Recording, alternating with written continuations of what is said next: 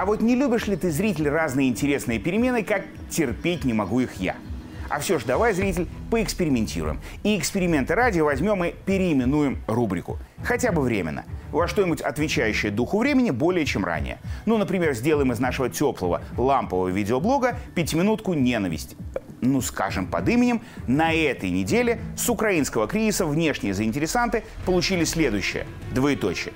И сделаем мы это, во-первых, потому что к этому сводится сегодня большой корпус международных фактов и фейков вокруг них, и продолжается это уже далеко не первую неделю. Во-вторых, потому что заинтересанты эти самые действительно наварили с поросенком и колы очередную порцию жирного холодца в эти дни.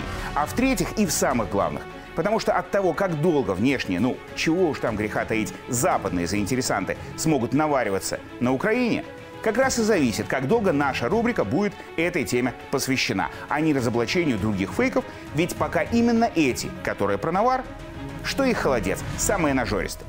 Вот, например, Варшава на бескорыстной любви к Киеву только на этой неделе смогла и денег приподнять, и Брюссель на капусту и уважение опустить. Еврокомиссия распорядилась подготовить к отправке Польши двадцать четыре миллиарда евро в виде грантов и двенадцать миллиардов в виде дешевых кредитов. Ранее выплаты были задержаны на несколько месяцев из-за сомнений Брюсселя в независимости польских судов, сообщает Euronews.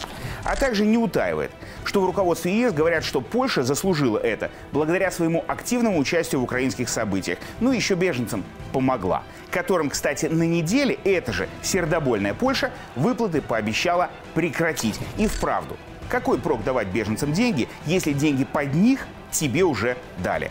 А то, что суды в Польше как были под прессом их преза, премьера и лично их братка Качинского, так и продолжают, то это уже не важно никому. Правосудие нынче там, в ЕС, не в ту цену, видать. Или вот Великобритания, страна с традициями, с гордостью, с историей, она только за деньги мараться не стала. Тем более, что после выхода из ЕС ей и так ничего не светило. У Лондона интерес в Киеве поинтересней будет. Тут из Украины сообщают, что спецслужбы Запада, и особенно британские, работают, чтобы мощности запорожского гиганта «Мотор» были вывезены за пределы Украины. А это поставки газотурбинных установок в сотню с лишним стран. И, помимо прочего, субконтракты с турецким военным гигантом «Байрактар». А кто ж такое стратегическое военное добро в Лондоне? Из цепких и любящих Киев рук возьмет и в наши дни отпустит. Ну и по мелочи. Премьер Джонсон, как старый солдат, заявил, что не имеет права покинуть пост, пока продолжается война. А значит, ему, чтобы остаться на посту, на котором он пост не соблюдал, из которого его теперь пытаются выгнать уже даже его соратники по партии, война, как бутылка алкоголику, необходима. И об этом уже прямо пишут уже даже украинские СМИ. И лишь для США украинский кризис – это не только про извечные деньги, ну там за поставки или ленд-лиз, не только про сиюминутные политические дивиденды для семейства Байденов. Это еще и про глобальное будущее. Тут киберкомандование США впервые подтвердило факт наступательных операций в поддержку Украины, пишет и сам себе почти не верит «Голос Америки».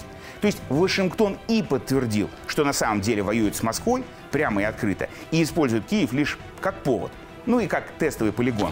Но и между строк показал, что сделано это с прицелом не на нынешний украинский кризис и даже не с прицелом на Россию.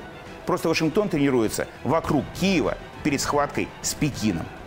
Вот так он смотрит в глобальное завтра и прикидывает, какие перемены ждут всех нас. В смысле, всех нас, обитателей Земли. Теперь, зритель, понимаешь, почему я не слишком-то люблю все интересное и отношусь к переменам с холодцом. То есть с холодком. Ну, в смысле, не горячо их приветствую. Вот так, просто, но правда. Ах да, мы с тобой сегодня, зритель, в качестве эксперимента поговорили об истинных мотивах западных доброхотов на Украине. Немного. А что ж про фейки? У нас же рубрика «Антифейк».